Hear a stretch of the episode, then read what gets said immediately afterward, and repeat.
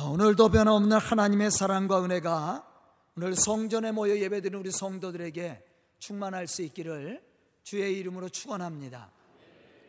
우리 배석임 집사님이 이렇게 또 지난주에 아파서 중간에 나가셨었는데 또 이렇게 함께 또 건강한 모습으로 예배 드릴 수 있도록 하신 하나님 앞에 또 감사를 드립니다. 여러분들 우리 김병구 배석임 집사님 위해서 여러분들 기도 많이 해주시면 감사하겠습니다. 아, 저는 매주일 아, 교회에 대해서 아, 설교를 하고 있죠. 그러면서 한 번 더 생각해야 된 것은 과연 교회의 위대한 비전이 무엇인가 하는 겁니다.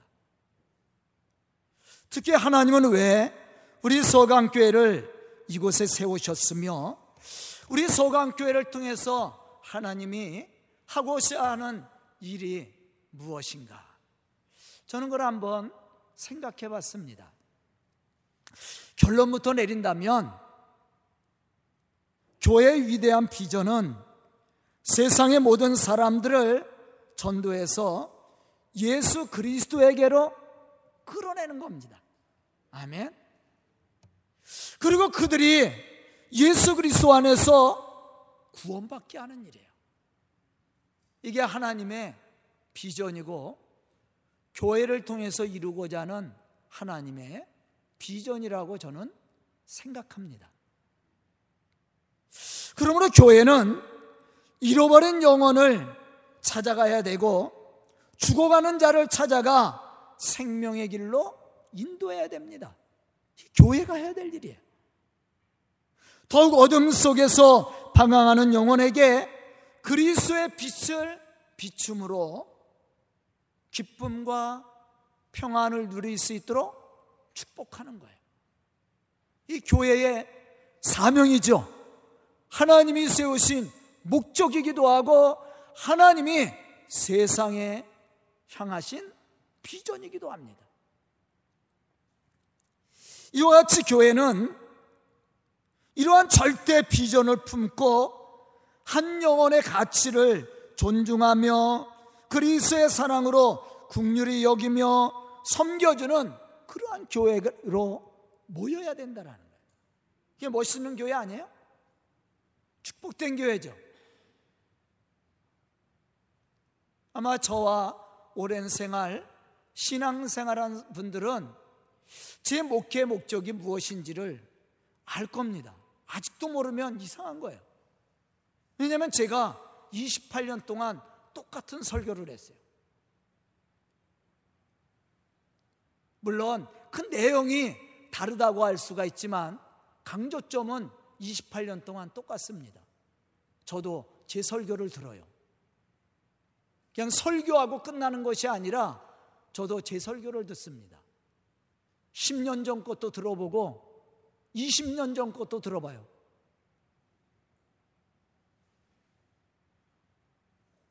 왜냐하면 제가 다 테이프를 갖고 있어요. 그런데 제 설교가 변했는가 이렇게 제가 살펴보는 거예요. 그런데 결론은 내용은 똑같습니다. 그 내용은 우리가 복음의 일을 감당하는 거예요. 그러기 위해서는 우리가 성도답게, 교회답게 그러한 거룩한 신앙의 모습을 가지고 섬기고 사랑하고 축복함으로 이루어가자는 겁니다. 그게 설교의 전체적인 내용이에요. 누구를 본받아서?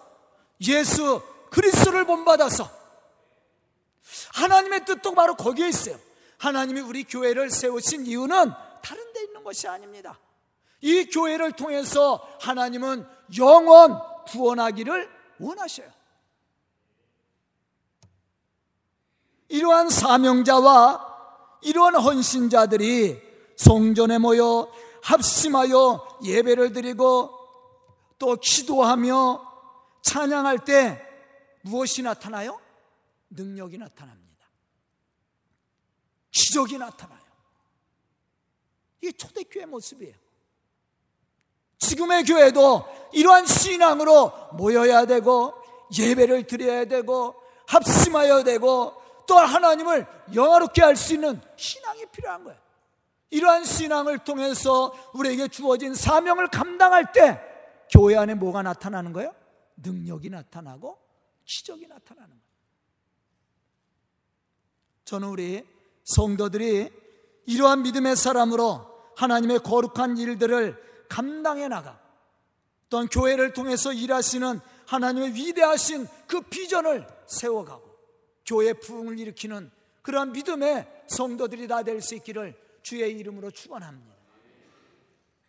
그럼 우리 교회가 이러한 교회로 변화를 받고 또한 복음의 비전을 제시하려면 어떠한 신앙의 모습을 우리가 갖추어야 됩니까? 첫째는 그리스도의 선하신 마음과 사랑을 품고 실천하는 교회가 되어야 됩니다. 본문 7절에 보면 이렇게 말씀하고 있습니다. 하나님이 우리에게 주신 것은 두려워하는 마음이 아니요 오직 능력과 사랑과 절제하는 마음이니. 하나님이 우리에게 주신 마음이 뭐예요? 두려워, 두려워하는 마음이 아니라 사랑과 능력과 절제하는 마음이다. 이 말씀을 보면 두려운 마음은 아니라 그렇게 얘기했어요. 그럼 여기서 말하는 두려운 마음이란 어떤 겁니까? 하나님이 허락하시는 선하고 거룩한 마음과 은사와는 정반대되는 거예요. 불신앙적인 모습을 얘기합니다. 공동 번역에 보면 이렇게 번역을 했어요. 비겁한 마음이다. 우리가 하나님과 사람 앞에 비겁해서는 안 됩니다. 정직해야 돼요. 선해야 됩니다. 거룩해야 돼요. 하나님의 거룩하심과 같이 너희도 거룩할지니라. 아멘. 그러한 신앙의 모습을 가져야 된다라는 거예요. 참으로 하나님의 은혜를 체험하고 구원의 기쁨이 있어 복음을 전하는 사람은 사람을 두려워하거나 하나님과 사람 앞에 비겁하지 않습니다. 오히려 당당히 하나님의 살아계심을 전하고 하나님의 선하신 뜻을 따라 순종함으로 하나님의 선하신 뜻을 이루어가는 믿음의 사람들이에요.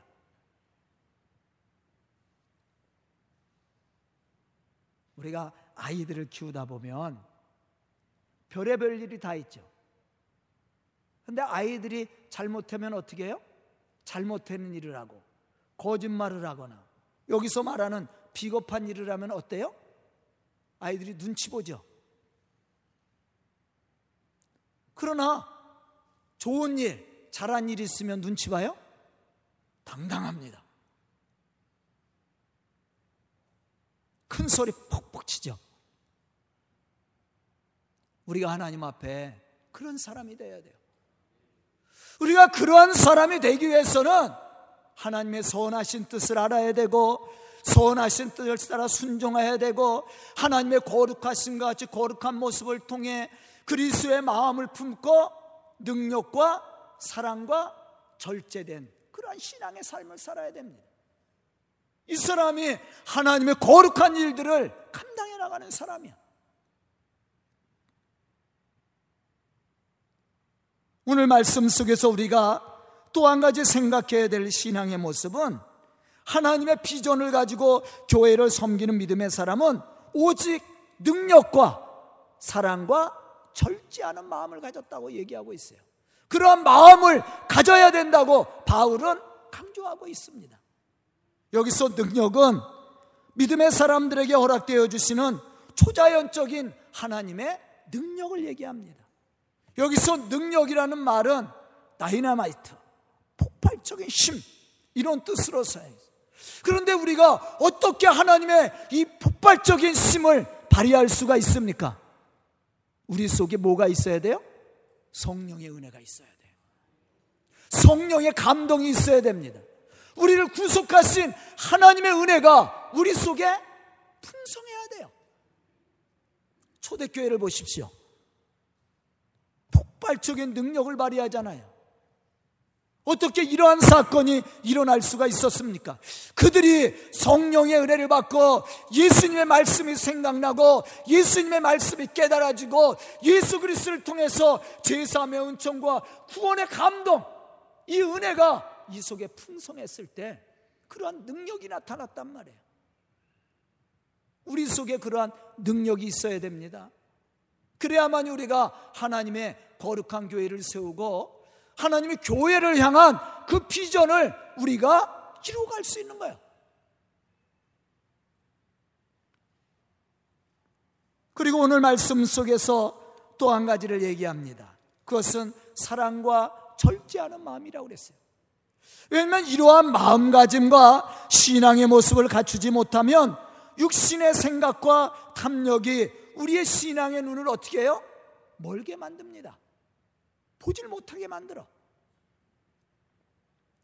제가 이제 누가복음을 마쳤어요. 새벽에. 뭘 끄떡거려 새벽 예배도 안 나왔으면서.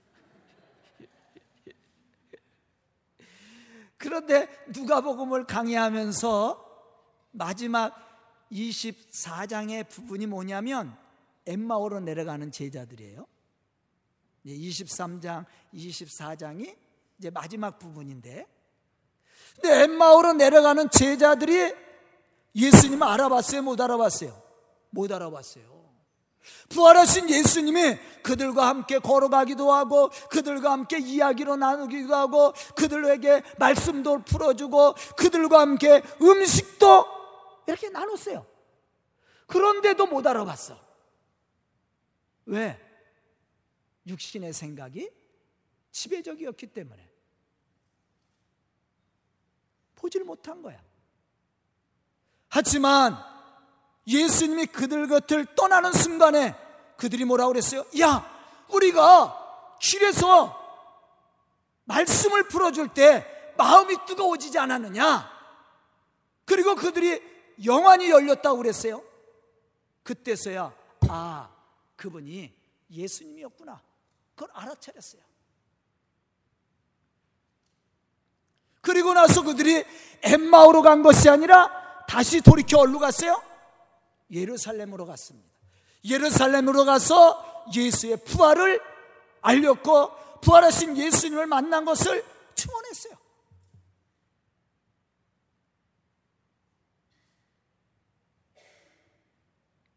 우리에게 이러한 신앙이 있어야 됩니다.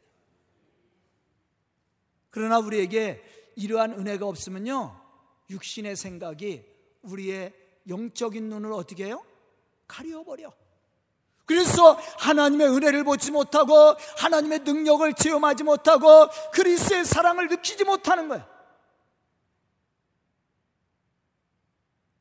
그런 마음에 불신앙이 생깁니다. 섭섭함이 생기고 시기하는 마음이 생기고 미워하는 마음이 생기고 다툼이 일어나고 분열을 일으키는 거예요. 왜? 육신의 생각이 지배적이니까.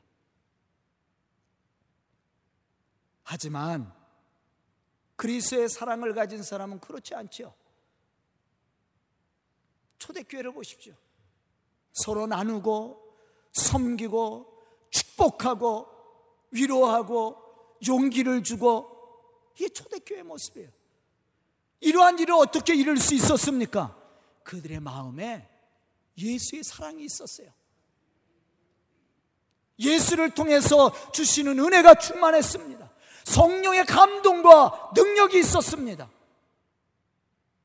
이러한 신앙을 가졌던 사람들은요, 핍박이 와도 그걸 합당하게 여긴 거야.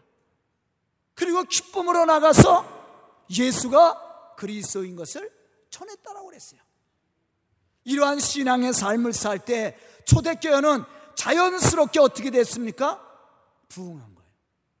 그러므로 우리는 그리스의 사랑이 우리의 마음에 부음받아야 됩니다. 하나님의 말씀 같듯이 무엇인지 분별할 줄 아는 지혜와 능력을 갖춘 그러한 믿음의 사람이 되어야 됩니다. 또 예수의 마음을 품고 그러한 은혜를 베풀 수 있는 사람이 되어야 돼. 이 사람이 오늘 말씀 속에서 얘기한 것처럼 능력을 갖추고 또한 사랑의 마음을 가지고 절제하는 마음을 가지고 주의 거룩한 역사를 이루는 사람이에요. 저는 오늘 말씀을 듣는 우리 성도들이 이러한 믿음의 사람들이 되어서 우리 서강교회 비전을 세우고 교회를 부흥시키는 좋은 그런 믿음의 일꾼들이 될 수 있기를 주의 이름으로 축원합니다. 두 번째는 우리가 교회 비전을 세우고 교회를 교회되게 하려면 고난도 능히 기쁨으로 이길 수 있는 그러한 신앙이 필요한 거예요. 그러한 순종이 필요한 겁니다. 아멘. 본문 8절에 보면 이렇게 말씀하고 있습니다. 그러므로 너는 내가 우리 주를 증언함과 또는 주를 위하여 갇힌 자 된 나를 부끄러워하지 말고 오직 하나님의 능력을 따라 복음과 함께 고난을 받으라. 앞에서도 말했듯이 하나님의 능력과 사랑과 절제하는 마음을 가진 믿음의 사람은요, 세상에 어떠한 풍파가 와도 흔들리지 않은 믿음을 소유한 자로서 하나님의 거룩한 역사를 이루어가는 사람들이에요. 아멘? 우리가 세상 일 때문에 모였어요? 하나님 일 때문에 모였잖아요. 우리가 세상 일을 잘하려고 하면 물론 그것도 우리에게 복이에요. 그러나 우리에게는 하나님의 일이 먼저 아니에요? 우리에게 주어진 이 복음의 사명을 감당해야 되는 것이 먼저 아니에요? 우리를 구원하신 하나님의 은혜를 가지고 그 은혜의 삶을 살아가는 것이 먼저 아닙니까? 그러한 삶을 사는 사람들이 세상 일 때문에 좌절하고 실망합니까? 그렇지 않아요. 그러한 신앙이 없었을 때 제자들도 넘어졌어요. 실망하고 좌절했습니다. 그러나 그러한 신앙을 뛰어넘어서 온전한 신앙을 갖추게 되었을 때, 예수 그리스도를 바로 보게 되었을 때, 예수의 능력을 체험했을 때, 그들의 삶의 모습이 완전히 달라졌어요. 고난을 그냥 합당하게 여긴 거예요. 예수님도 그렇게 평상시에 말씀하셨으니까. 그리고 오히려 더 기쁨을 가지고 그들이 사명을 감당했습니다. 바로 이게 믿음의 사람이죠. 예수를 믿는 믿음의 사람의 모습이에요. 하지만 이러한 능력과 은혜가 없는 사람은 고난을 이길 수가 없습니다. 그러므로 고난이 찾아오면 삶의 기쁨을 잃고 낙심하고 넘어지게 되는 거예요. 또한 주를 위하여 받는 고난을 부끄럽게 여기고 신앙에서 멀어질 수밖에 없죠. 예수님의 제자들도 마찬가지였습니다. 하지만 그들이 성령의 능력을 받고 말씀의 은혜가 충만했을 때 그들은 고난을 두려워하지 않았습니다. 그것을 부끄럽게 여기지 않았습니다. 오히려 담대히 믿음의 사람으로 맡겨진 복음의 사명을 감당함으로 하나님의 교회를 세워갔습니다. 바로 우리 교회가 그런 교회가 돼야 돼요. 사실 오늘 말씀을 기록한 바울도 이러한 신앙적 체험이 있었던 사람이었습니다. 아니, 지금도 복음 때문에 옥에 갇혀 있습니다. 그렇기 때문에 그는 담대히 디모데에게 이러한 신앙을 말할 수 있었고 복음과 함께 복음을 받되 기쁨으로 여기라고 말씀할 수 있었다라는 것이죠. 여기서 우리 한 가지 또 생각해야 될 것이 있습니다. 어떻게 고난을 기쁨으로 이길 수 있습니까? 예수님이 말씀하신 것처럼 원수를 사랑하고 저주하는 자를 어떻게 축복할 수 있습니까? 본문 12절로부터 14절에 보면 이렇게 말씀하고 있습니다. 이로 말미암아 내가 또 이 고난을 받되 부끄러워하지 아니함은 내가 믿는 자를 내가 알고 또한 내가 의탁한 것을 그날까지 그가 능히 지키실 줄을 확신함이라. 너는 그리스도 예수 안에 있는 믿음과 사랑으로서 내게 들은 바 바른 말을 본받아 지키고 우리 안에 거하시는 성령으로 말미암아 내게 부탁한 아름다운 것을 지키라. 우리에게 주어진 사명이 뭐예요? 아름다운 것을 지키는 거예요. 베드로전서 2장 9절에는 어떻게 말씀하세요? 아름다운 덕을 선포하게 하려 하심이라. 그렇게 말씀을 했어요. 우리에게 주어진 최고의 사명이 뭐냐면 복음 전하는 거야. 그런 이러한 복음을 전하기 위해서 우리가 갖춰야 될 신앙의 모습이 뭡니까? 첫째로 우리를 구원하신 하나님의 뜻을 바로 아는 지혜입니다. 오늘 본문 말씀 속에서 바울이 무엇을 얘기하고 있습니까? 이로 말미암아 내가 이 고난을 받되 이 고난을 부끄러워하지 아니함은 내가 믿는 자를 내가 알고 있다라는 거예요. 우리가 믿는 예수 그리스도를 우리가 바로 알아야 돼요. 바로 믿음이죠. 왜냐하면 하나님을 아는 지혜와 믿음이 없으면 유혹을 받을 수밖에 없습니다. 시험에 들 수밖에 없습니다. 하지만 하나님을 아는 지혜와 믿음 있는 사람은 복음으로 인한 고난을 합당하게 여길 뿐만 아니라 담대히 그 복음을 이루어가는 사람이에요. 아멘? 그러나 우리를 향하신, 우리를 구원하신 예수 그리스도를 알지 못하면 우리 믿음이 약하여지는 거예요. 제자들도 마찬가지 않아요. 세상에 오신 예수 그리스도, 우리를 구원하신 예수 그리스도, 그분을 알지 못했을 때 그들은 불신앙과 의심을 가지고 있었어요. 세상에 대한 두려움과 걱정을 가지고 있었어요. 하지만 그들이 성령의 은혜를 통해 예수를 바로 알게 되었을 때 담대한 신앙을 갖죠. 흔들림이 없는 신앙으로 주의 거룩한 역사를 이루어 갔습니다. 두 번째는 그리스도의 사랑이 우리 속에 풍성해야 됩니다. 바울이 어떻게 그 많은 고난을 이기고 복음에 영향력을 끼치는 믿음의 사람으로 주의 복음의 역사를 이룰 수 있었습니까? 그것은 그의 심령 속에 예수의 사랑이 충만했기 때문이었습니다. 바울이 어떤 사람이었어요? 교회 핍박했던 사람이에요. 예수 믿는 사람들을 잡아다 죽였던 사람입니다. 바울이 자기 스스로가 어떻게 고백했어요? 내가 열심으로는 교회를 핍박하고 그렇게 얘기했어요. 그런데 그가 예수님을 만나고 나서는 그렇게 얘기하지 않죠. 왜? 자신이 죄인인 것을 알았어요. 야, 내가 죄인 중에 괴수인데 예수님께서 내 죄를 사하여 주었습니다. 야, 나 죽을 수밖에 없는 자인데 예수님이 내 죄를 사하여 주었어요.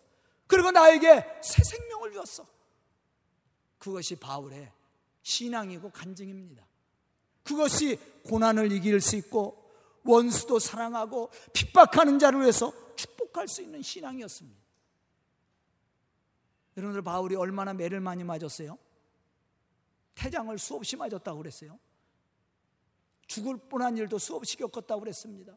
옥에 갇히는 일, 굶주리는 일. 그런데도 바울은 당신을 핍박하는 자를 저주하지 않았어요. 왜? 자신도 그러한 사람이었으니까.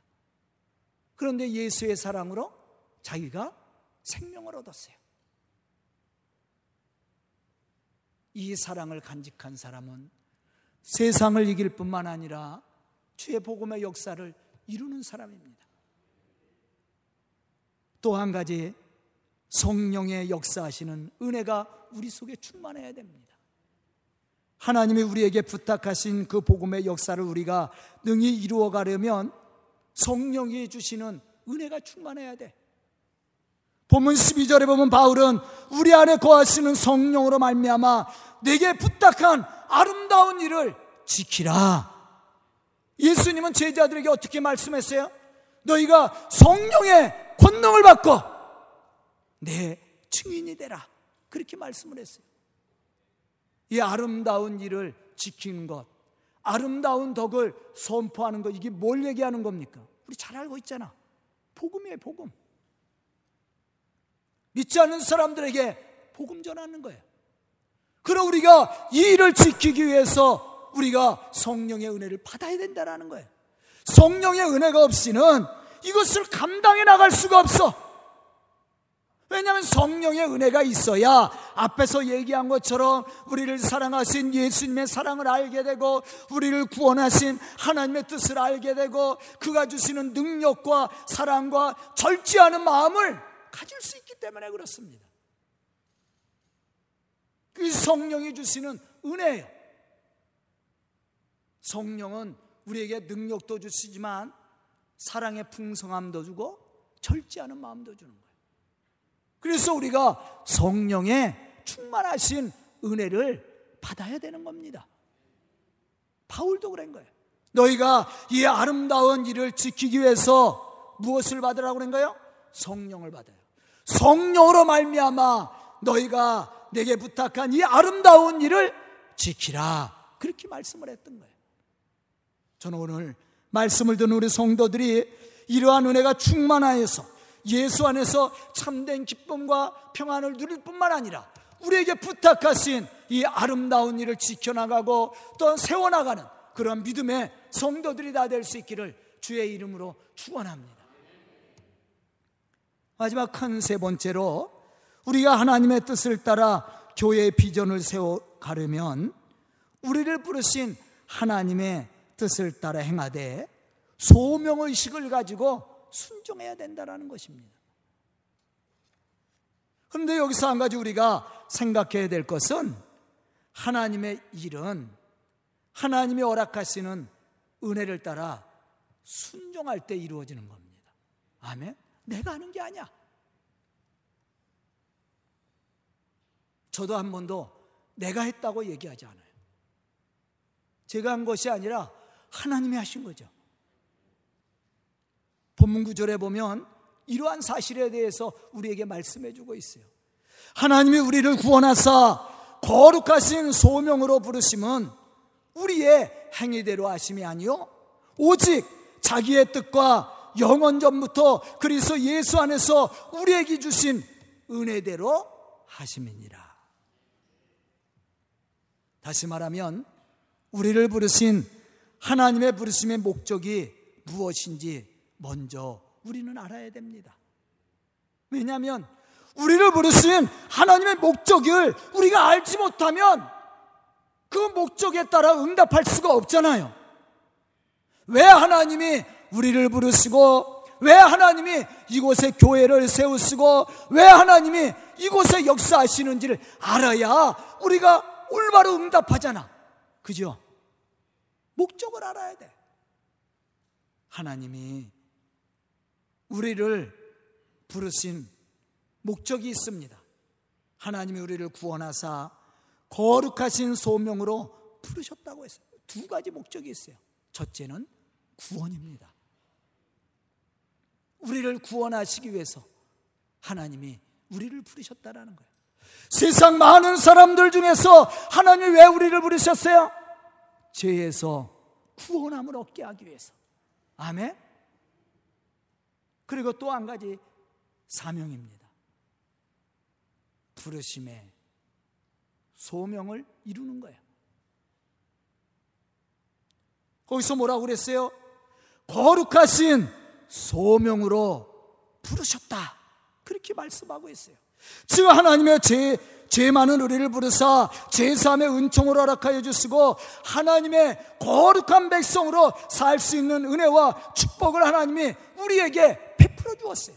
그런데 이 모든 것을 우리의 행위나 공로에 의한 것이 아니라 거저 주시는 하나님의 은혜로 된 거예요. 그러면 우리가 이 거룩한 소명의 부르심에 응답하려면 우리가 받은 거저 받은 것을 어떻게 해야 돼요? 거저 줘야죠. 초대교회 사도들처럼 또 한 가지는 뭐예요? 우리도 하나님의 거룩하신 것 같이 거룩해야 되는 거예요. 그게 부르심의 소명을 받은 성도와 교회가 갖춰야 될 신앙의 모습이에요. 우리가 하나님의 소명을 받은 자입니다. 무슨 소명을 받았다고 그랬어요? 거룩한 소명을 받았다라고 그랬어요. 그러면 그 거룩한 하나님의 소명을 감당해 나갈 수 있는 믿음의 사람이 누굽니까? 성령의 은혜를 받은 사람이 돼 하나님과 같이 거룩한 믿음의 삶이 있는 사람이에요. 베드로전서 2장 9절에 어떻게 말씀하고 있습니까? 너희는 거룩한 백성이다. 왕 같은 제사장이다. 하나님의 나라에 소유된 백성이라고 그랬어요. 왜 우리를 왕 같은 제사장으로 또한 거룩한 백성으로 하나님 나라에 소유된 백성으로 불렀다고 그랬습니까? 아름다운 덕을 선포하게 하기 위해서. 거룩한 소명을 우리에게 주신 거예요. 그러면 우리가 이 거룩한 소명을 감당하기 위해서는 어떻게 해야 돼? 우리가 거룩해야 되는 거예요. 우리가 죄를 범하고 불의를 행하고 악을 행하면서 복음을 전해 아니에요. 복음의 문이 닫혀요.